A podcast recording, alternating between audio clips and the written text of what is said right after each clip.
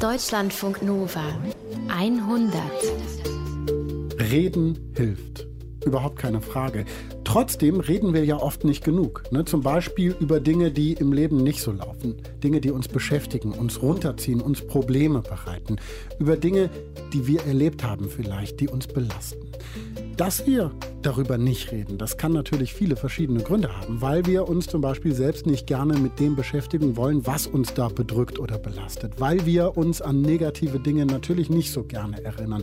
Das holt die Schmerzen vielleicht wieder hervor. Oder weil wir uns schämen zu reden, weil wir Angst davor haben, was andere über uns denken können, wenn wir uns ihnen anvertrauen. Oder weil wir andere, und das ist auch noch so ein Punkt, nicht mit unseren Gefühlen belasten wollen, weil wir denken, wenn wir unser Herz ausschütten, dann fügen wir vielleicht anderen Leid zu. Aber egal warum wir es nicht tun, ich glaube, wir alle haben etwas, wo wir sonst nicht gerne drüber reden, noch nicht mal mit Menschen, die uns nah sind. Wir lernen heute in der 102 Menschen kennen, die sich entschieden haben, das zu erzählen, was sie sonst verschweigen. Trauma und Tabu, wenn du stumm bleibst, heißt Ausgabe 184 der 100 deswegen. Ich bin Paulus Müller, schön, dass ihr dabei seid. Bei mir im Studio ist Julia Roche, hat die Sendung geplant. Hallo Julia. Hallo Paulus. Was mich besonders freut, wir haben auch dieses Mal wieder eine Hörerinnengeschichte dabei. Eine der Geschichten, von denen wir hier immer wieder erzählen, die zu uns gekommen ist, per Mail, weil wir dazu aufgerufen haben und weil ihr uns so vertraut als Hörer der und Hörerinnen der 100, was total schön ist. Mhm. Und ähm, diese Mail, die hat uns Hannah geschrieben, das ist schon eine Weile her. Und äh, sie hat gesagt, dass sie vielleicht so eine Geschichte hätte, die was für uns sein könnte. Und die haben wir gleich in der ersten Geschichte. Und danach lernen wir hier Asta kennen. Die kommt aus Indien, ist 32. Sie lebt seit fünf Jahren in Deutschland, hat hier studiert, sie arbeitet hier und lebt eigentlich genau so, wie man halt so lebt mit 32 als Frau. Aber eine Sache ist ein bisschen anders. Äh, ihre Eltern in Indien, die wollen unbedingt, dass sie heiratet. Und zwar schon seit zehn Jahren. Die machen ihr Dates, mischen sich in ihr Liebesleben ein. Und ähm, das ist was, worüber sie mit ihren Eltern nicht so gerne redet. Macht sie aber gleich bei uns. Da freuen wir uns drauf. Jetzt aber erstmal zur Hanna. Wenn die aus dem Fenster schaut, dann sieht sie das Siebengebirge. Wunderschön kennt ihr vielleicht auch, am Rhein bei Bonn, denn da wohnt Hanna mit ihren Kindern am Stadtrand von Bonn. Ich glaube, wenn man mich auf der Straße sieht, ist nicht der erste Gedanke, die ist bestimmt in der Dominikanischen Republik überfallen worden. so, und der, boah, da ging es bestimmt ganz lange echt schlecht. So. Ich werde bestimmt in tausend Schubladen gesteckt, aber die sucht sich keiner aus. Aber eben genau das ist ihr passiert. Ein bewaffneter Überfall in der Dominikanischen Republik. Und dieser Überfall war sowas wie eine Zäsur in Hannas Leben. Passiert ist das Ganze 2007. Sie war da mit ihrem Ex-Mann im Urlaub, denn dessen Eltern waren in die Dominikanische Republik ausgewandert. Die haben da eine Baufirma aufgebaut und sich in einem Bergdorf niedergelassen, ein kleines Häuschen gebaut. 20 Minuten vom Meer, aber da, wo Touristen sonst nicht hinkommen. Das war schön. Die hatten sich das selber gebaut, ähm, einen kleinen Pool direkt am Haus und ansonsten war weit und breit Grün, Palmen, Bananenbäume. Ähm, ich musste immer an Jurassic Park denken. Wenn wir morgens aufgestanden sind, dann bin ich immer auf die Terrasse gegangen, schon ganz früh. Und wenn es dann hell wurde und habe da den irre leckersten Kaffee meines Lebens getrunken und ähm, ja, dann da rausgeguckt in, äh, in das Grüne und es war so still ähm, und das war äh, irre schön.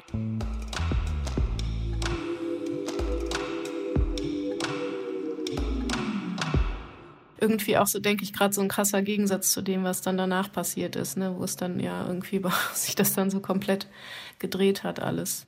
Ich sitze mit Hannah in ihrem Wohnzimmer in Bonn und es ist Dezember. Draußen ist der Himmel ja so komisch weiß, dass alles irgendwie grau aussieht, aber als Hannah anfängt zu erzählen, habe ich sofort so ein Bild im Kopf und das sieht so aus wie das Poster von Frida Kahlo, das hier an der Wand hängt. Kahlo hat sich selbst gemalt. Ja, sie steht da mit so einem halbnackten Oberkörper vor dem äh, sich so grün rankenden Dschungel. Sie hat eine Tasse Kaffee in der einen Hand, eine Zigarette in der anderen Hand. Was ist dieses Bild da? Krass, ja. Geraucht habe ich auch immer. Krass, ja, ist mir noch gar nicht aufgefallen. Also ich habe das ausgesucht, weil ich äh, Frida Kahlo total faszinierend finde, aber auch das Motiv total cool fand. Ich glaube, das war echt, das habe ich echt und wenn dann unterbewusst. Aber mein Freund sagt das auch ab und zu. Du hast es aber auch mit karibischen Blumen und Motiven und so und ich so gesagt habe, hä? Ich glaube, das ist was Unbewusstes. Hanna hat Kaffee und Schokolade zwischen uns auf den Tisch gestellt. Sie ist eine sehr aufmerksame Frau. Sie ist so Mitte 30, blond, blaue Augen, sehr schön auf so eine mädchenhafte Weise irgendwie. Sie will mir jetzt was erzählen, was sie eigentlich nie jemandem erzählt. Aber indem sie mir das jetzt erzählt, erzählt sie es ja eigentlich ganz vielen Leuten. Das ist paradox irgendwie. Sie hat sich sogar per E-Mail bei uns gemeldet. Warum also macht sie das jetzt? Warum erzählt sie davon? Erstmal habe ich jetzt nochmal die Möglichkeit, das zu erzählen, ohne dass äh, da so eine direkte Reaktion drauf kommt. Also ich erzähle das jetzt nicht wieder meiner Familie und muss Angst haben oder damit rechnen, dass sich jetzt jemand von mir abwendet, dem das zu viel ist. Und das andere ist, ich bin mir ganz sicher, dass äh, jeder Mensch seine Geschichte hat und ein Päckchen zu tragen hat. Aber die Menschen, denen es einfach immer gut geht und die einfach immer Glück haben, die gibt es nicht. Glaube ich nicht. Denn häufig siehst du ja immer das, was, was du sehen sollst und was die Menschen dich auch gerne sehen lassen möchten und machst dir daraufhin ein Bild, aber dieses Bild ist so falsch. Die Leute haben eine Geschichte, von der du keine Ahnung hast und dir nicht ansatzweise anmaßen kannst, ein Urteil zu fällen. Und diese Geschichte, die Hannas Leben für immer verändert hat, liegt jetzt über zehn Jahre zurück. Zu ihrem Ex-Mann und ihren damaligen Schwiegereltern hat sie keinen Kontakt mehr. Aber das, was ihr damals passiert ist und wie sie erlebt hat, was passiert ist, ja, das will sie jetzt erzählen. Und als sie anfängt, wirkt sie, als würde das alles vor ihrem inneren Auge wieder ablaufen. Als würde sie die Strände wiedersehen, die Musik wieder hören, als wäre sie richtig wieder da in der Dominikanischen Republik. Auch wir waren ganz viel schwimmen. Entweder sind wir, wir sind an manchen Tagen oben im Haus geblieben, da haben wir uns dann da an den Pool gelegt. Ich weiß, ich habe mir an einem Tag den Sonnenbrand meines Lebens geholt, mit ganz schlimmen Brandblasen auf den Füßen. Oder wir sind runtergefahren nach Cabarete und sind dann auch da schwimmen gegangen, ne, im Meer. Um sechs war es da eigentlich dann auch schon dunkel. Und die Sonne ging auch früh auf. Also wir sind da eigentlich mit den Hühnern ins Bett gegangen, waren auch kaputt vom Tag und unseren Aktivitäten und sind ganz früh wieder aufgestanden. An dem Abend war das anders. Ich weiß gar nicht mehr so genau warum. Auf jeden Fall haben wir aber mit der Mutter meines damaligen Mannes im Wohnzimmer gesessen. Und der Schwiegervater hatte sich mit Kopfschmerzen ins Schlafzimmer zurückgezogen. Es gab halt relativ viel Getier da oben im Wald, also eben auch um das Haus rum. Da ist es schon öfter mal passiert, dass dann irgendwie auf einmal eine Kröte in der Küche saß oder irgendwie größere Spinnen im Badezimmer dann totgesprüht werden mussten. Und an dem Abend haben wir irgendwann ein Geräusch gehört. Und das, also in meiner Vorstellung war das ein Geräusch davon, als ob ein Tier gegen das Fliegengitter vom Fenster oder von der Tür springt. Äh, so hat sich das für mich angehört. Und ähm, ich weiß, dass wir so kurz aufgehorcht haben und dann haben wir da, glaube ich, auch sogar noch drüber gesprochen, was das jetzt sein könnte. Keiner von uns hat sich in irgendeiner Form Sorgen darüber gemacht, dass das jetzt irgendwas Gefährliches sein könnte also eigentlich sind die so reingeplatzt. Die müssen durch den Flur geschlichen sein, was wir auch nicht mitbekommen haben. Das erste Mal, als, also nach meiner Erinnerung, ich sie gesehen habe, war, als auf einmal wirklich plötzlich äh, drei Männer im Wohnzimmer standen. Ähm, ein großer, kräftiger Dominikaner, der so eine Maske trug und der eine Machete in der Hand hatte. Das sind ja diese, diese langen, großen Messer. Dann ein etwas kleinerer, dünnerer, der auch nicht maskiert war, der auch eine Machete hatte. Und ein dritter, der ganz dünn war, ganz schmächtig und der hatte ähm, eine Perücke auf und der hatte eine Pistole in der Hand. Und die haben uns angeschrien auf Spanisch. Und ich weiß, dass mir das in diesem ersten Moment völlig absurd vorkam. Und ich also in den ersten zwei, drei Sekunden gedacht habe, das ist, äh, das ist hier ein Theaterstück das ist Quatsch. Auch weil es so absurd war, denn dieser, der kleinste, sage ich jetzt mal, Dominikaner mit der Waffe, der diese Perücke trug, die Haare, also dem sind so büschelweise die äh, Haare aus der Perücke auf den Boden gefallen. Also es war wirklich wie, als ob die drei auf einer Bühne stehen und das wie so ein ganz schlechtes Schauspiel ist. Und dann weiß ich, dass meine Schwiegermutter angefangen hat zu schreien. Ja, dann haben die ähm, also immer weiter auf Spanisch gebrüllt. Der Unmaskierte, etwas kleinere mit der Machete, der gestikulierte mir immer zu, dass ich nicht schreien soll, legte immer so den Finger auf die Lippen und, und guckte mich immer so beschwörend an. Ich konnte auch gar nichts machen, ich konnte mich nicht bewegen. Ähm, genau, also die hatte die Handtasche bei sich stehen und hat dann mit so einem großen Schwung die einmal so die Handtasche einmal so über die Fliesen schlittern lassen zu denen rüber. Und dann haben die die Handtasche genommen und sind Richtung Hinterausgang gegangen. Eigentlich war das schon so der Punkt, an dem man hätte vielleicht aufatmen können. Das finde ich im Nachhinein auch immer so, äh, irritiert mich das selbst immer so, dass ich immer so denke, die Geschichte hätte vorbei sein können. Dann ist das nächste, was passiert ist, dass zwei Schüsse gefallen sind. Und dann haben wir äh, meinen damaligen Schwiegervater schreien hören und der hat immer geschrien, die haben mich erschossen mehrmals hintereinander. Und das fand ich auch so absurd, ähm, dass er nicht gesagt hat, die haben mich getroffen oder die haben mich angeschossen, sondern die haben mich erschossen. Die Einbrecher nehmen das Auto von Hannas Schwiegereltern und fliehen. Sie sollen in derselben Nacht noch den Wachmann einer Fastfood-Filiale erschossen haben. Das hat Hannas Schwiegermutter später wohl von der Polizei gehört. Und auch, dass das Auto gefunden wurde, ein paar Wochen später, mit Geld drin und Drogen.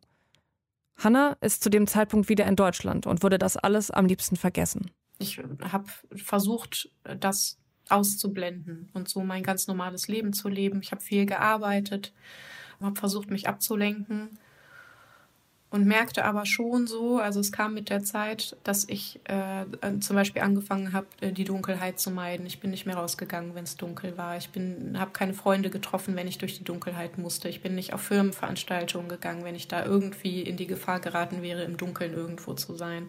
Also das war ja auch so, dass ich nachts immer wieder diesen, alles was da passiert war und dass ich das immer wieder durchspulen musste im Kopf, immer wieder durchgehen von Anfang bis Ende und nochmal und nochmal und nochmal und nochmal.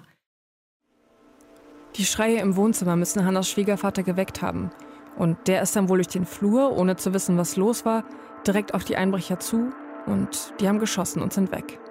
Und Hannas Schwiegervater liegt da auf dem Boden. Ein Schuss hat ihn in die Brust getroffen, ein anderer ins Handgelenk.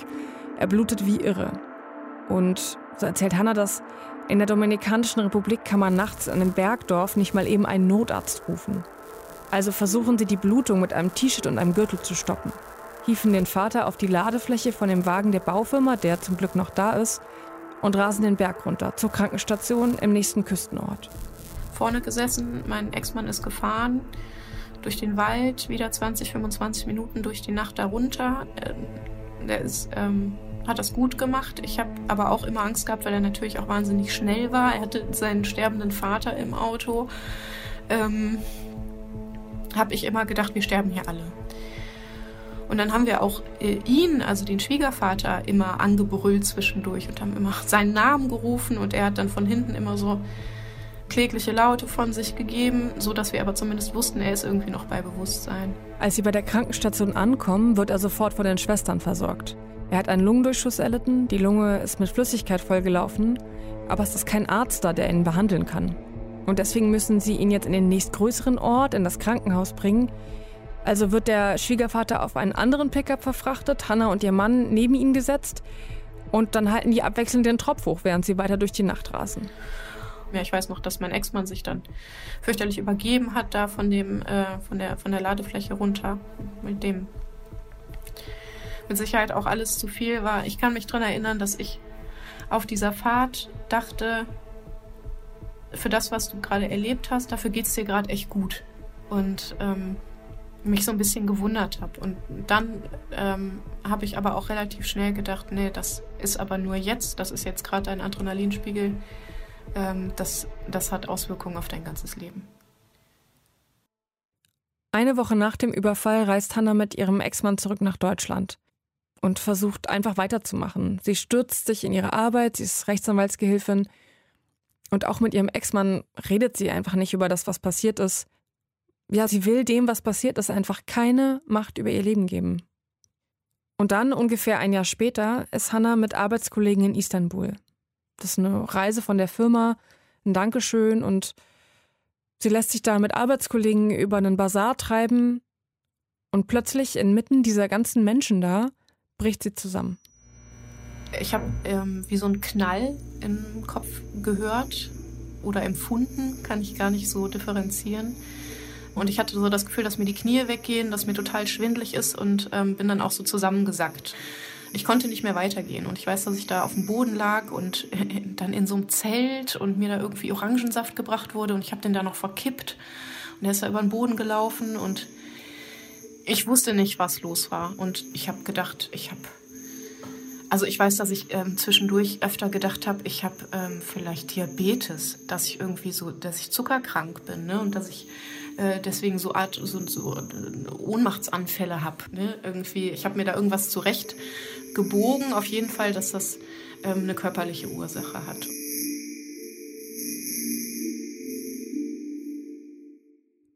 Auch als Hannah wieder zu Hause ist, bricht sie immer wieder zusammen. Wenn sie von vielen Leuten umgeben ist oder wenn sie ein Geschäft betritt und dann wird auch mehrmals der Krankenwagen gerufen. Und ja, es wird auch schwierig für sie zur Arbeit zu gehen, weil sie hat immer wieder so Schwindelanfälle, fühlt sich ganz schwach, glaubt in Ohnmacht zu fallen. Und dann lässt sie sich untersuchen und die Ärzte finden nichts. Und dass es da einen Zusammenhang geben könnte mit dem Überfall, da kommt sie gar nicht drauf. Und dann hat irgendwann, weiß ich noch, kam der Oberarzt zu mir und der sagte, ähm, sie haben körperlich nichts und sie sollten darüber nachdenken, ihre Lebenssituation ihrer Belastbarkeit anzupassen. Das war für mich ein Schlag ins Gesicht. Da war es schon so, dass ich gedacht habe, ja, ach, was weißt du denn über meine Lebenssituation und darüber, wie belastbar ich sein kann? Und was sie damit meint, ist, dass sie ihre Belastbarkeit ja genau in dieser einen Nacht in der Dominikanischen Republik bewiesen hat. Also als sie, Hannah und ihre Schwiegermutter und ihr Ex-Mann mit dem Schwiegervater auf dem Pickup in dem Krankenhaus angekommen waren, da hat der Schwiegervater sehr viel Blut verloren. Und er braucht jetzt Blutkonserven und die gibt es in dem Krankenhaus nicht.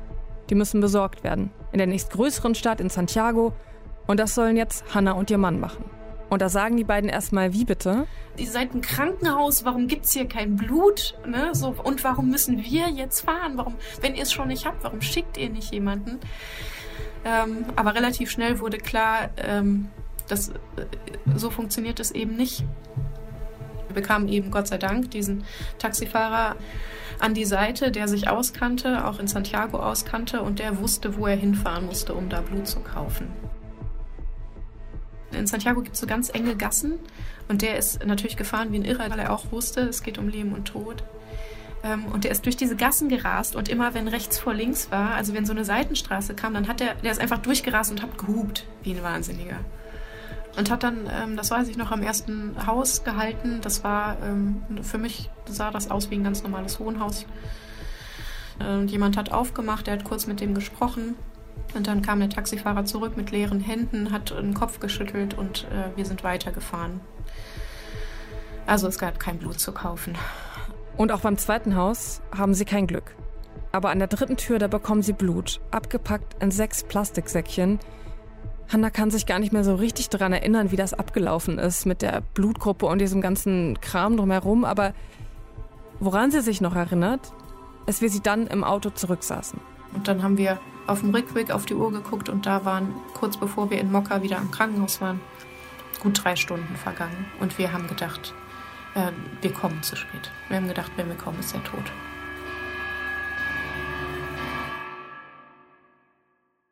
Aber als sie ankommen, lebt der Schwiegervater noch. Er wird jetzt operiert und mit Blut versorgt und die anderen können nur noch warten. Hannas Mann und seine Mutter fahren zurück zu dem Haus, um nach den Rechten zu sehen. Sie waren da ja so fluchtartig weg und hatten alles offen stehen lassen. Und Hanna bleibt alleine im Krankenhaus.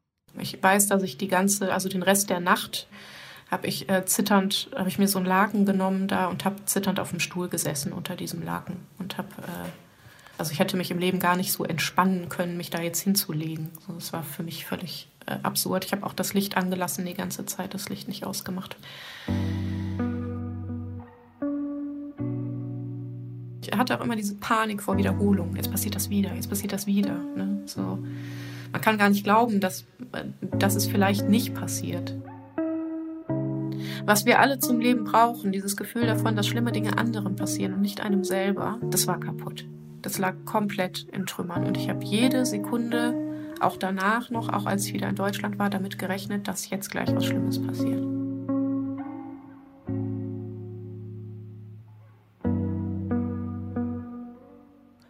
Nachdem der Oberarzt zu Hannah gesagt hat, dass sie mal über ihre Belastbarkeit nachdenken soll, denkt sie zumindest drüber nach, ob das vielleicht alles psychischer Natur sein könnte, was ihr da so passiert ist mit den Schwindelanfällen und Ohnmachtsanfällen und so. Und sie will das aber noch nicht ganz einsehen, weil das würde ja bedeuten, einzusehen, dass der Überfall einen riesigen Einfluss auf ihr Leben hatte. Und genau das wollte sie ja nicht. Und dann müsste sie auch einsehen, dass sie eine Therapie braucht. Aber erst als sie mit ihrem Vater redet, der Psychiater ist, kommt das so richtig bei ihr an. Ich weiß auch, dass ich geweint habe, auch in dem Gespräch mit meinem Vater und gesagt habe, ich will das nicht, ich will nicht so leben müssen. Dann weiß ich noch, dass mein Vater zu mir gesagt hat, du kannst Medikamente nehmen, Neuroleptika oder Antidepressiva oder Angsthämmer, die dir vielleicht dabei helfen und dann kannst du und das notdürftig irgendwie zusammenflicken oder du kümmerst dich da jetzt richtig drum. Und richtig machen meint sie sechs Wochen stationäre Therapie in der Klinik. Und das Wichtigste, was sie da macht, ist Traumatherapie. Also da muss sie das ganze Erlebte nochmal erzählen, um es richtig abzulegen. Dann habe ich aber nebenher ja auch noch ganz viele andere Therapien, ne? also Körperwahrnehmung zum Beispiel. Das war für mich ein ganz großes Thema, weil ich total angespannt und starr war und erst in dieser Körperwahrnehmungstherapie, wo man sich bewegen muss und ne, und mit Bändern schwingen und irgendwie große Bewegungen im Raum machen, das war gar nicht meins, das konnte ich überhaupt nicht. Ja, aber Hannah lernt das, ne, mit Bändern zu schwingen und sie lernt auch bei den Entspannungsübungen, wo sie im Dunkeln mit anderen Leuten liegen muss, ja nicht mehr so angespannt zu sein in dieser Angststarre, sondern am Schluss kann sie da sogar einschlafen. Ja, trotzdem ist Hannah nach den sechs Wochen Therapie noch nicht fertig, sondern muss verlängern, weil sie mit einer entscheidenden Sache noch gar nicht klarkommt. Warum ist mir das passiert? Warum ist uns das passiert? Und ich wollte eine Antwort drauf haben und habe da auch drauf gepocht und habe den Ärzten gesagt, jetzt sagt mir das. Ne? So, ich will das jetzt wissen. Kein anderer gibt mir eine Antwort, ihr müsst das jetzt machen. Aber die Ärzte geben ihr keine Antwort und die können ihr ja auch keine Antwort geben, die kann ihr niemand geben. Also dieses Warum, ne, das lässt sie einfach nicht los. Warum ist ihr das passiert und warum ist ihr Leben dadurch so aus den Fugen geraten, dass sie jetzt in der Klinik sitzt?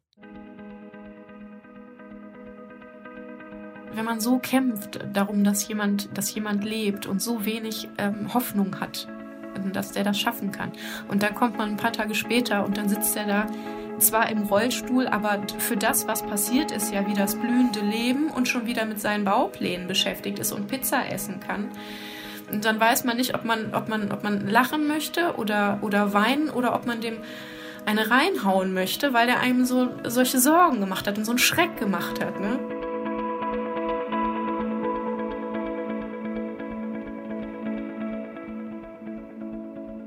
Hannah hat jetzt fast zwei Stunden erzählt von dieser einen Nacht, die ja ihr ganzes Leben verändert hat. Also von diesem brutalen Überfall, davon, wie ihr Schwiegervater fast erschossen wurde, wie sie dem dann das Leben gerettet haben, indem sie den von dem Haus zur Krankenstation zum Krankenhaus transportiert haben und dann noch Blutkonserven holen mussten und wie der Schwiegervater dann fast wie durch ein Wunder ja, nach drei Tagen praktisch wieder fit war.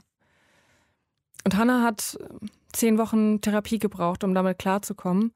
Und ich habe bis heute keine Antwort gefunden auf die Frage nach dem Warum. Aber es ist mir auch nicht mehr so wichtig. Und trotzdem redet sie heute fast nie über das, was da passiert ist. Aber gar nicht, weil sie da nicht drüber reden kann, sondern eher, weil die Leute, denen sie das erzählen würde, damit nicht zurechtkommen.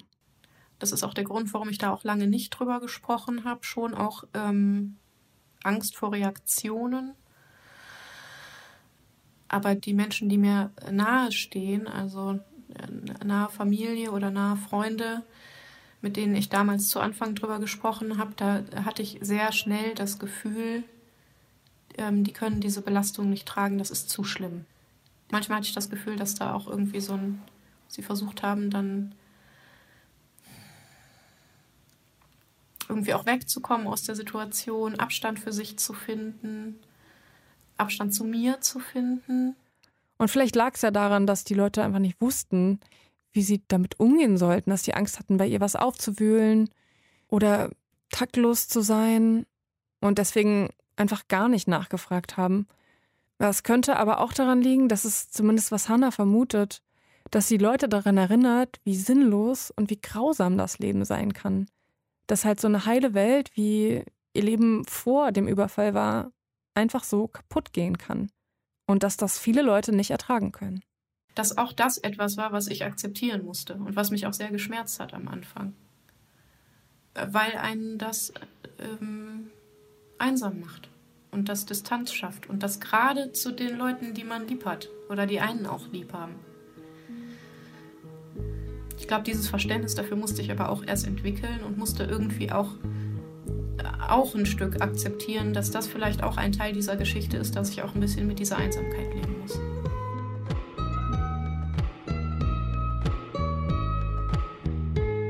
Während Hannah das sagt, schaue ich wieder dieses Bild an der Wand an. Das Bild von Frida Kahlo. Dieser Malerin, deren Bilder ganz viel eigentlich von Einsamkeit und Stärke erzählen. Da steht die mit halbnacktem Oberkörper, ist eingerankt von diesem Dschungel. Ja, und das Krasse an dem Bild ist, glaube ich, dass sie, dass sie so eine Gelassenheit im Blick hat und stark aussieht und furchtlos und auch verletzlich.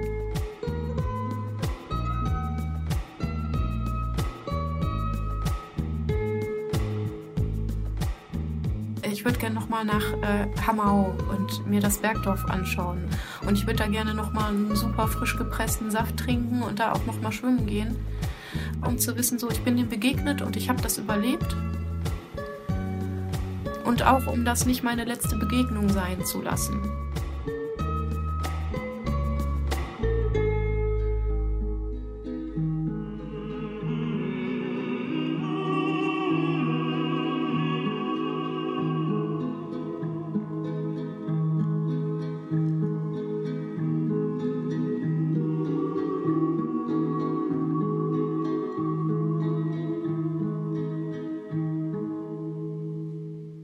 Caroline Hantjes hat uns die Geschichte von Hanna erzählt hier in der 100. Und Hanna hat den Überfall ja mittlerweile verarbeitet, doch darüber zu reden, das fällt ihr auch zwölf Jahre nach der traumatischen Erfahrung noch immer wahnsinnig schwer. Julia, du hast dich mit der Frage beschäftigt, warum das Menschen so schwer fällt. Ja, das drüber reden, ne? das hat bestimmt ganz, ganz individuelle Gründe. Ähm, die sind auch bei jedem Menschen anders. Also ich will das jetzt nicht auf Hannah beziehen, was ich sage. Ich habe darüber mit einem Psychologen gesprochen, mit Hans Schumacher, der ist psychologischer Psychotherapeut, ist auf Traumatherapie spezialisiert. Und er kennt es auch aus seiner Praxis, dass Traumapatienten manchmal das Gefühl haben, dass sie andere Menschen mit dieser speziellen Erfahrung nicht belasten können. Und das hat manchmal einfach mit der eigenen Familiengeschichte dieser ähm, Betroffenen zu tun. Es gibt ja Familien, wo man nicht gern über Belastendes spricht. Ne? Wo man irgendwo so eigentlich ganz gerne so eine Atmosphäre hat, dass es nichts so wirklich Schlimmes geben soll. Manchmal ist es auch so in Familien, wo die Eltern die Kinder davor schützen wollen. Und dann kann es natürlich sein, dass man die Vorstellung hat, Menschen, die einem sehr nahe stehen, die darf man damit nicht belasten, weil man denkt, die halten das nicht aus. Ja, das ist jetzt eben eine mögliche Erklärung dafür, warum das äh, so schwerfällt, darüber zu sprechen. Und für eine erfolgreiche Verarbeitung eines Traumas ist es dann aber wirklich ziemlich ungünstig, wenn Betroffene eben das Gefühl haben oder nicht drüber reden wollen oder das Gefühl haben, sie dürfen das irgendwie nicht. Weil für die Verarbeitung eines Traumas das Reden so wichtig ist oder warum? Genau, darüber habe ich auch mit Hans Schumacher gesprochen und der hat mir gesagt, dass es eben gerade für Traumapatienten wichtig ist, dass ihnen in diesem Prozess der Verarbeitung danach eben wirklich Leute zur Seite stehen, Menschen zur Seite stehen, denen sie richtig vertrauen können. Also die erfolgreiche Verarbeitung von traumatischen Ereignissen erfolgt so, dass man sich der traumatischen Situation immer wieder annähert, indem man darüber erzählt. Dann braucht man natürlich Menschen, denen man vertraut, aber dann auch wieder davon entfernt, indem man eben halt sich dann ablenkt und was anderem beschäftigt. Dazu braucht man auch wieder Menschen, die einen dazu ermöglichen. Genau, und dieses Hin und Her aus Nähe und Distanz zu der Erfahrung, das führt dann dazu, dass man das Trauma verarbeiten kann. Und in der Regel dauert das gar nicht so lange, also drei bis sechs Monate. Dann sagt er, wird das Trauma zu so einer Art Erinnerung für einen selber. Und dann kann man auch damit umgehen und vielleicht das Leben wieder normal leben, so wie man es äh, vorher Genau, manchmal hat. bleiben so kleine Einschränkungen zurück, dass man irgendwie vielleicht sich im Dunkeln unwohl fühlt oder schneller Angst bekommt.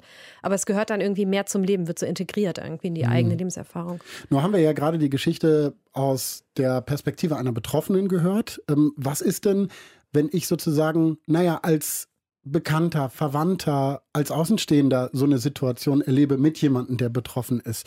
Was mache ich da? Also drüber reden, nicht drüber reden. Ich kenne das, wenn Leuten was Schlimmes widerfahren ist, dass ich da total verunsichert bin. Wie macht man es richtig? Genau, das habe ich mich auch gefragt, weil ich selber auch total schwierig finde. Vor allem, wenn ich jetzt so einer Person nicht so super nahestehe, sagen wir mal einem Arbeitskollegen oder so. Und manchmal muss man dann aber wirklich über seinen eigenen Schatten springen und auf so Menschen zugehen und den drauf ansprechen. Wenn man so tut, als ob nichts wäre, dann ist es für den anderen ja so, dass er sich da quasi überhaupt nicht gesehen oder nicht wahrgenommen, ignoriert fühlt. Das ist ja auch nicht günstig. Genau, und wenn man dann einfach mitkriegt, okay, dem ist was Schlimmes passiert, da gab es so einen Überfall, dann ist es auf jeden Fall besser, nachzufragen, als gar nichts zu machen. Mhm, besser, aber auch nicht einfach. Ähm, hat der Profi da Tipps, wie man in so ein Gespräch einsteigen kann? Ja, hat er. Und zwar, der Tipp ist mit viel Rücksicht und Feingefühl. Und da lasse ich ihn am besten selber sprechen. Es kommt immer auf die Situation an. Ich finde es nicht günstig, wenn man dann quasi invasiv auf jemanden zugeht und sagt, sag mal, der ist doch dann da passiert. Wie war das denn eigentlich? Also, dass man so jemand bedrängt, sondern eher, dass man es zur Verfügung stellt, indem man vielleicht sagt, ja, ich habe gehört, das war ja ziemlich schlimme Erfahrung, die du da gemacht hast. Und wenn, dann merkt man ja, ob derjenige darüber reden will oder nicht. Ne, Wenn er reden will, dann kann man zuhören. Und wenn nicht, dann sollte man ihn auch in Ruhe lassen. Genau, und da muss man sich dann eben auf sein eigenes Feingefühl verlassen, ein bisschen gucken, wie reagiert die Person, damit man dann nicht so blöd nachhakt. Ansonsten gilt, glaube ich, auch für die Außenstehenden in solchen Situationen, dass man einfach so aus der eigenen Komfortzone raus muss, in so ein Gebiet der Unsicherheit und dann eben diese Frage stellen muss. Also ich habe mir schwer vorgenommen, das beim nächsten Mal zu machen. Ja, vielleicht auch einfach zu signalisieren, ich weiß davon und ich wäre da, wenn du willst. Das Genau. kann man ja zur Not auch sogar mit einer E-Mail machen oder sowas. Genau, oder halt auch sich anbieten und sagen, du kannst mit mir drüber reden, wir können aber auch einfach ins Kino gehen, wenn du dich ablenken willst.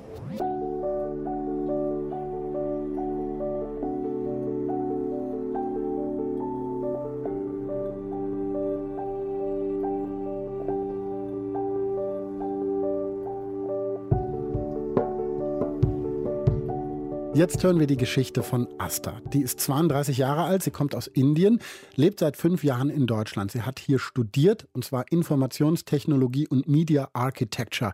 Mittlerweile hat sie einen Job, von dem ich finde, dass er für mich auf jeden Fall sehr, sehr wichtig ist. Sie kümmert sich nämlich darum, dass wir Menschen mit Apps gut zurechtkommen. Sie sorgt dafür, dass die intuitiv sind, dass sie logisch zu bedienen sind. Ansonsten hat sie ein ganz normales Leben, wie das eben viele Menschen haben in ihrem Alter. Aber bei ihr ist eine Sache anders.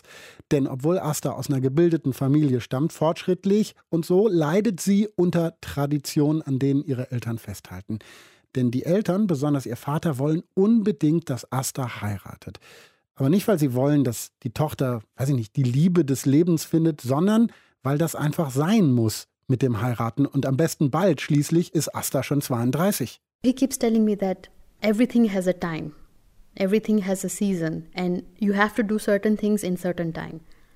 And that applies to marriage. That marriage has a age and time. You should be married and you should be having a family at certain time. Das Problem ist, Asta teilt dieses Denken nicht. Sie will nicht heiraten, jedenfalls nicht irgendwen, aber reden darüber mit den Eltern keine Chance. Und darum spielt Asta mit. How many arranged dates did you have so far? Um, so with my parents, I had like 10 dates and then 10 guys without my parents.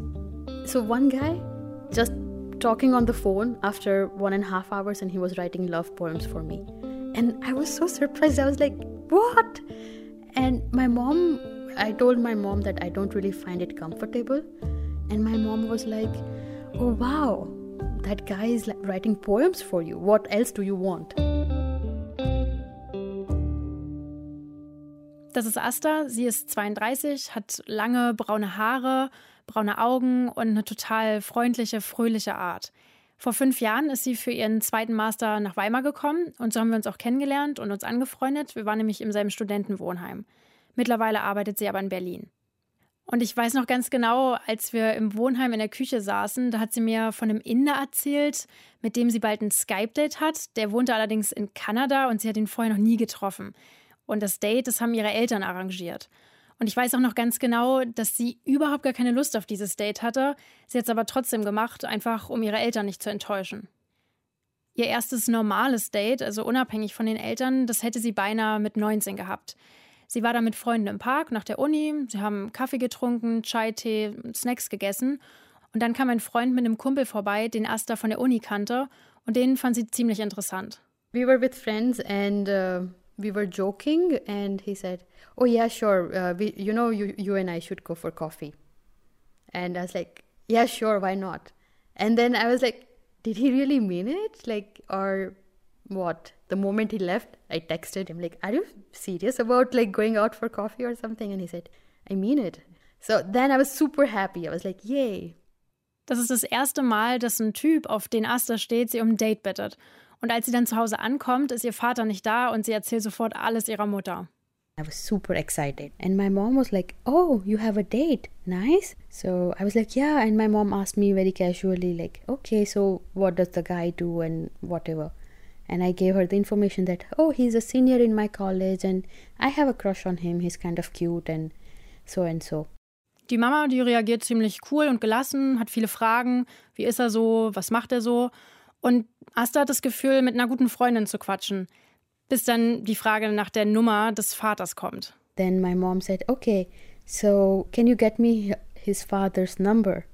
And I was like, His father's number? Why? And she said, You guys have decided to date, so you would want to get married eventually. And that's why I think it's better if parents talk. And that was the time that I freaked out. I was like, Mom, it's just a coffee date.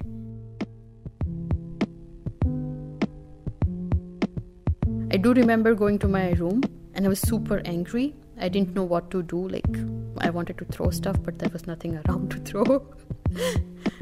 and um, and then I, I got really scared. Like, I started thinking about what if I had to get married to this guy, and that was a scary thought. Asta bekommt Angst. Angst davor, dass dieses unverbindliche Date doch sehr verbindlich wird und dass sie aus dieser Sache nicht mehr rauskommt. I didn't want to be the person who let him down because I really wanted to go out on a date with him, but I didn't want to get into anything horrible like marriage. Marriages are not horrible, but at that point, but so I told him like, uh, "Hey, sorry, uh, I have some plans. I can't get get out, and I'm sorry, sorry."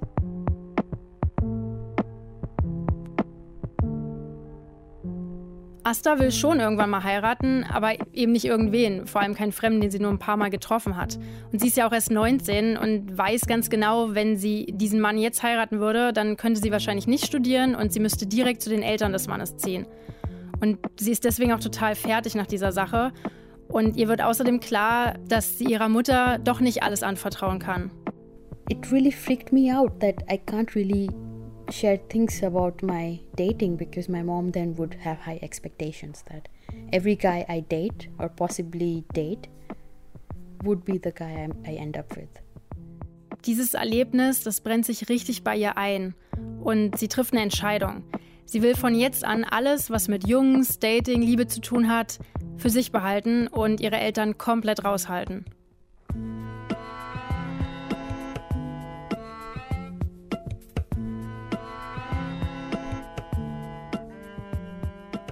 Ihre Eltern, die bekommen von all dem nicht wirklich was mit. Die machen weiter wie immer.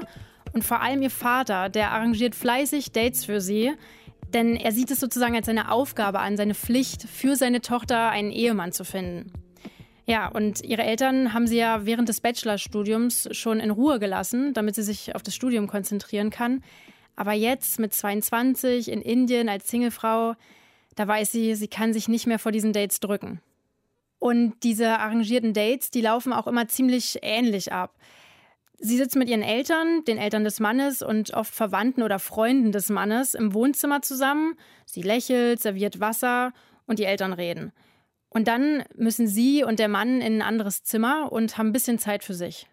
A guy would expect that, you know, the girl would say, Oh, um, I want my husband to be loving and kind and uh, supportive, yeah, and understanding. And uh, the guy would normally answer that, Oh, I want. Uh, a wife who understands me, who is kind, who understands my mother, and who would like to be with me or whatever. Und bei diesen Treffen mit potenziellen Ehemännern, da spielt auch Astas Körper immer wieder eine Rolle.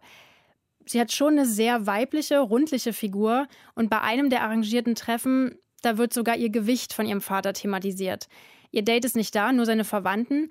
Die sind nämlich extra gekommen, um zu gucken, ob sie gut genug für ihren Neffen ist. His uncle and aunt came to see me, just to see how the girl looks like. And uh, uh, because I'm heavyweight, not just heavyweight, I'm overweight. And my dad told them in front of me that, yeah, my daughter, she has uh, a lot of weight, but she doesn't look fat. And I'm that that that day was, I I I, I cried a lot. Like the moment those guys left, first of all, it was super insulting. Like they come to see me, to see how I look, how I speak, and how I walk, and then on top of that, my dad, he tells other people in front of me that I'm fat, and somehow it felt like he was ashamed of it. And that feeling that my dad was ashamed of my body or the way I was, it really broke my heart.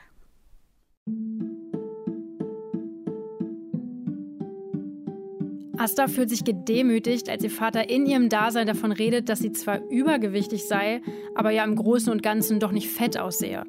Sie hat das Gefühl, er schämt sich für ihren Körper. Und als die Besucher weg sind, da platzt ihr so richtig der Kragen und sie schreit ihren Vater an. That's one of those evenings that I could not control my anger and my disappointment. And the moment those guys left, I started crying and started shouting at my dad, like, Are you not happy with me? Are you disappointed in me that I'm fat or I'm heavyweight? And my dad was like, No, obviously not. And I just wanted them to know that you don't look fat. But I'm like, it's, it doesn't make sense. Diese Situation ist sechs Jahre her, die hat sich aber bei Asta richtig eingebrannt. Als wir darüber geredet haben, hat sie das richtig aufgewühlt, also ihr kamen fast die Tränen, weil ja, es verletzt sie einfach noch heute, dass ihr Vater in diesem Moment nicht auf ihrer Seite stand. In ihrer Kindheit, da war das ganz anders. Ihm war es immer so wichtig, dass sie unabhängig ist und stark ist und selbstständig denkt. Er hat sie und ihre jüngere Schwester zum Beispiel zum Campen geschickt, zum Klettern und zum Schießen. Und als sie 15 war, da wollte er ihr den Motorroller nur schenken, wenn sie es auch hinbekommt, ihn mit eigener Kraft abzustellen. He, he taught us like how to put it on the stand and he bought me my first bike only when I could do it by myself. It was his condition. He said, all the guys do it by themselves. So you should not get a special uh, treatment because you are a girl. You have to do it by yourself. And he wouldn't like it if I asked somebody else to help me with that. So, and now I'm like, if I'm a girl, I can get that thing very easily. Like I just have to go there, look helpless, and somebody would would come and help me out. But he he never wanted us to do that, and he he said that why should you be dependent on anyone else? especially on guys. Ihr Vater hat ihr immer gepredigt, sie soll sich von niemandem abhängig machen. Und das schon als sie 15 war. Und als sie dann 22 ist, sucht er Männer aus, die sie heiraten könnte. Das passt für Asta nicht zusammen. He still is my hero, but he was without a doubt my hero when I was growing up. And now suddenly it feels that I kind of lived a lie or there was a huge hypocrisy in the whole thing. Like, on one hand, he said, like, you are equal to a guy. He made us independent. And uh, now, on the other hand, he wants us to follow through a conventional this thing that get married, have kids, and all. And that really surprises me. Asta hat das Gefühl, dass ihr Vater sie und seine eigenen Ideale verraten hat. Sie will ihre Eltern aber nicht enttäuschen. Sie sagt ihnen zwar, dass diese arrangierte Ehe nichts für sie ist, aber eben ohne Nachdruck und spielt im Endeffekt mit. Sie geht auf die Dates, trifft sich aber oft kein zweites Mal mit dem Mann. Das ist ihr wichtig. Ja, und ohne dass ihre Eltern es mitbekommen, verliebt sie sich dann in dieser Zeit.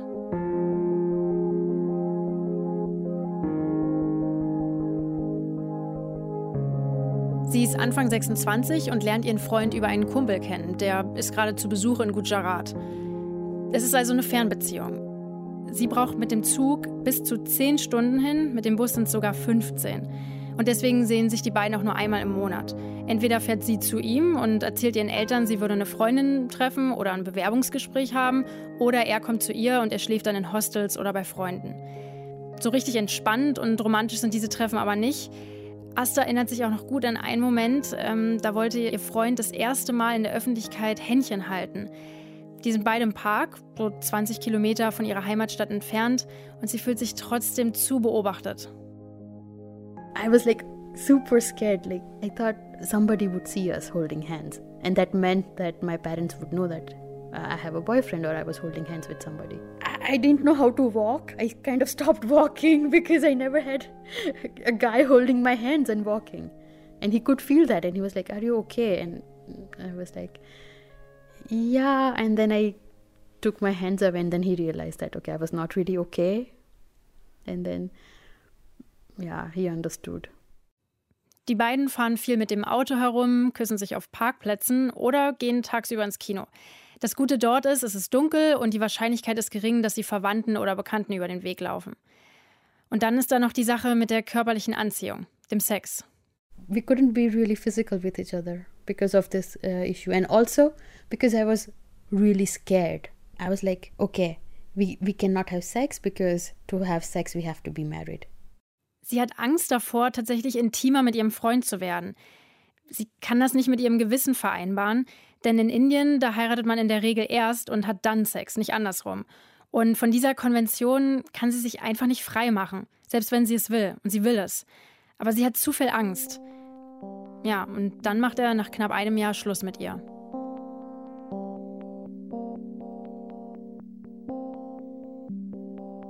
Asta denkt viel darüber nach, wieso es nicht geklappt hat und sie hat das Gefühl, es liegt auch viel an ihr.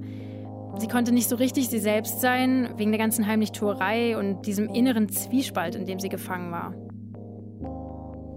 Now I don't really I mean, I do see that okay, maybe he was never in love with me. I was the only one who was in love with him. But this idea that he was never in love with me, it, it comes to me because I feel that, ah, because I could not really give my 100% to him. Maybe he wanted to be more physical with me, but I couldn't because I was scared and I couldn't really get out of this idea of having only one man in my life. So, yeah, it's a. It makes me sad, like, because he was my first love and things could have been different. Asta ist damals Anfang 27, heute ist sie 32 und der Mann, von dem sie gerade erzählt hat, der war ihr erster und auch letzter fester Freund.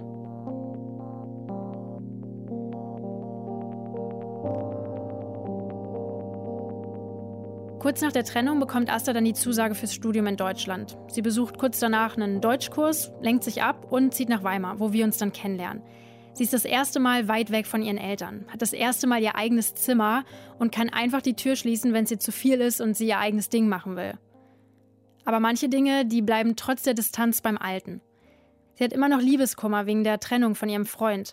Und ihre Eltern, die versuchen immer noch, sie zu verkuppeln, auch wenn sie jetzt tausende Kilometer entfernt ist. Sie melden sie zum Beispiel online auf einigen der vielen indischen Hochzeitsplattformen an und arrangieren ab und zu Skype-Dates, zum Beispiel das mit dem Inder aus Kanada. Asta fühlt sich durch die Entfernung aber nicht mehr ganz so eingeengt. Sie hat mehr Abstand. Bis ihr Vater dann krank wird. Das war 2016, da ist sie zwei Jahre in Deutschland.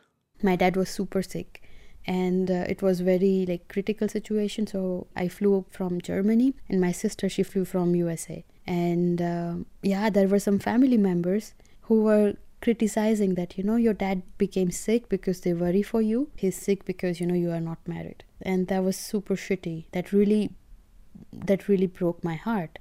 And i was like what the hell Asta bekommt mit, dass ihr einige Familienmitglieder die Schuld dafür geben, dass ihr Papa so krank ist. Eben weil sie mit Ende 20 noch Single ist und er sich deswegen so viele Sorgen um sie macht. Für Asta ist das wie so ein Schlag ins Gesicht. Sie hat ja ohnehin schon ein schlechtes Gewissen, weil sie das Gefühl hat, ihre Eltern nicht glücklich zu machen.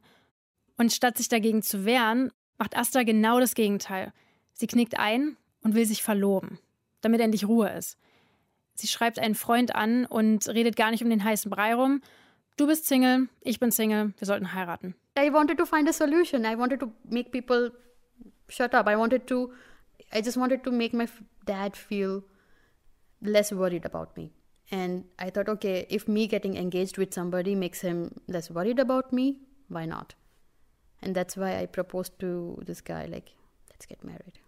And he was like, why the change? Why do you want to? And I was like, come on, like, I'm turning, I'm going to turn 30, and uh, this is what is happening. And and he said this is the wrong reason to get married. And yeah, he explained it very nicely. Ihr Freund redet ihr die Idee aus und sie versteht total, dass es keine Lösung ist. Sie spricht danach auch mit ihrem Vater über die Beschuldigungen der Verwandten und er meint auch, das ist Quatsch. Sie ist natürlich nicht schuld an seiner Krankheit, sagt er, aber ja klar, es stimmt.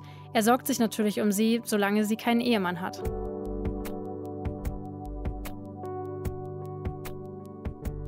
Während sie in Indien ist, geht es ihrem Vater wieder besser und sie fliegt zurück nach Deutschland. Sie arbeitet hier und macht seitdem auch mehr ihr eigenes Ding. Sie probiert sich aus. Sie meldet sich auf Dating-Plattformen an und sie beschließt, Nacktfotos von sich machen zu lassen.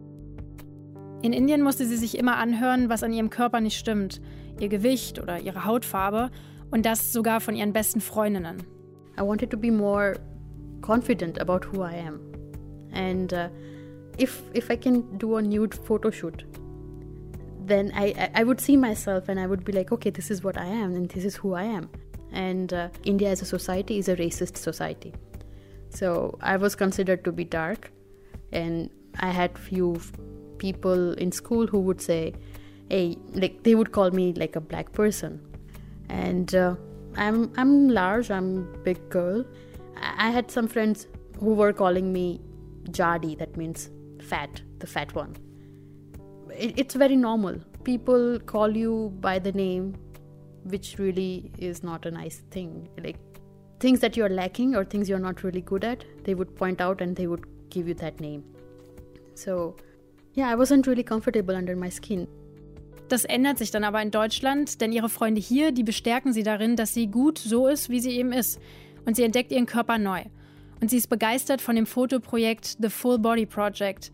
Da lassen sich füllige Frauen nackt oder nur leicht bekleidet fotografieren, ohne Photoshop. Und diese Fotoreihe inspiriert Asta, selbst Nacktfotos machen zu lassen.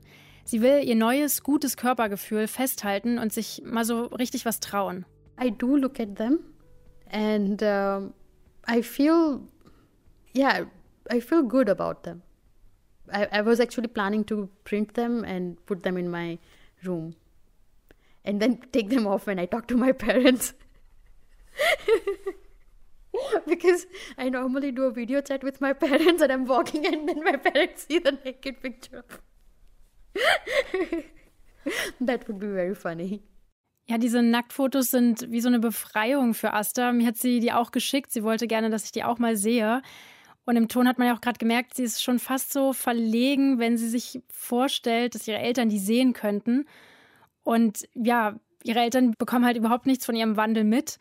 Ihr Vater, der sucht weiter nach passenden Kandidaten für sie und ruft sie gerne auch mal auf der Arbeit an. It seemed a little bit urgent.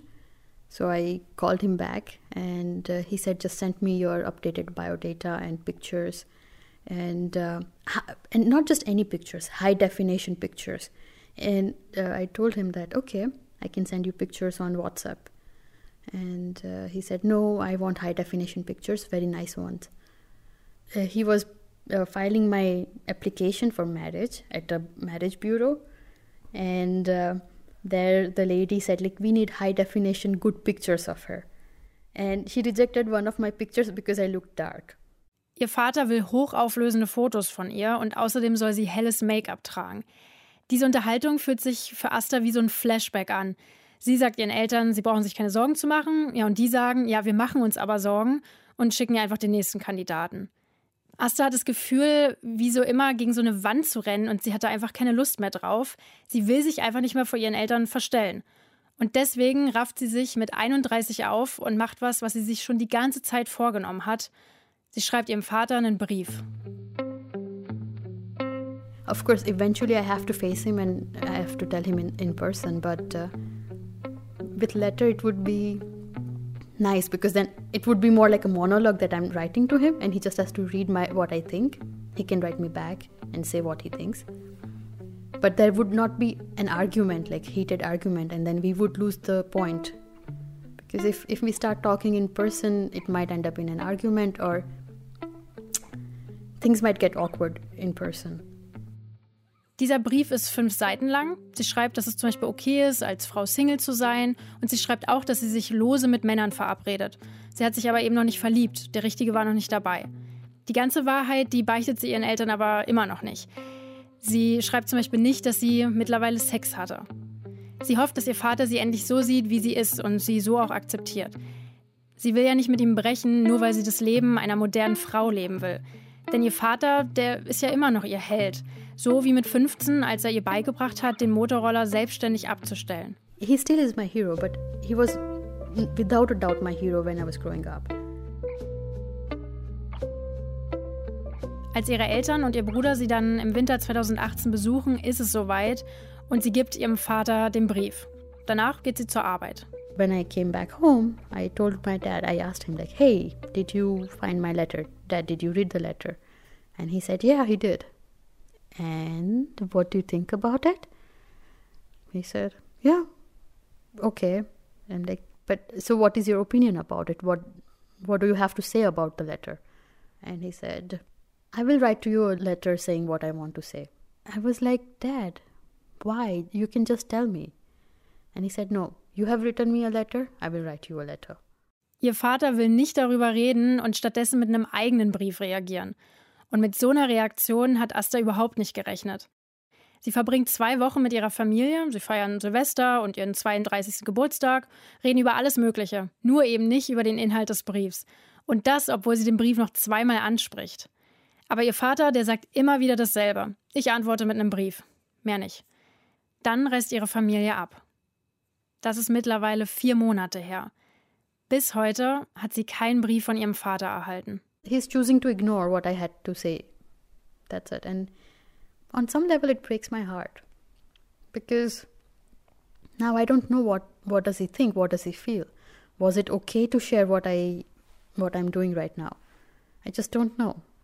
At least I feel that I'm honest, partially honest with my parents. Of course, not hundred percent, but at least they know more about my approach towards life right now. So that is a good part for me. But uh, apart from that, yeah, it would have been nicer if my dad had replied to it. It would have been nicer if my dad actually made a made an effort to understand. But it's not the case, and yeah, I just have to accept it because he he he's entitled to his beliefs. So. Asta hat danach viel über ihren Vater nachgedacht und gegrübelt, ob der Brief jetzt eine gute Idee war oder eben nicht und was, was er eigentlich denkt. Und sie glaubt mittlerweile auch nicht mehr daran, dass er ihr nochmal wirklich antworten wird. Er hat den Brief ja nicht mal mit nach Indien genommen und das hat sie super enttäuscht. Sie hat jetzt aber für sich entschieden, dass sie einfach nicht weiter darüber nachdenkt. Sie akzeptiert, dass er anders denkt als sie und anscheinend keine Konfrontation will. I feel more peaceful with myself. Like I don't really give a shit about it anymore, sort of feeling. In uh, Hindi, we say "Ao to welcome, jao to kam." Basically, if you come, then you're welcome, but if you go, then we have less crowd. So, uh, if my dad sends me new biodata, it's okay. But if he doesn't, it's also fine. It's better.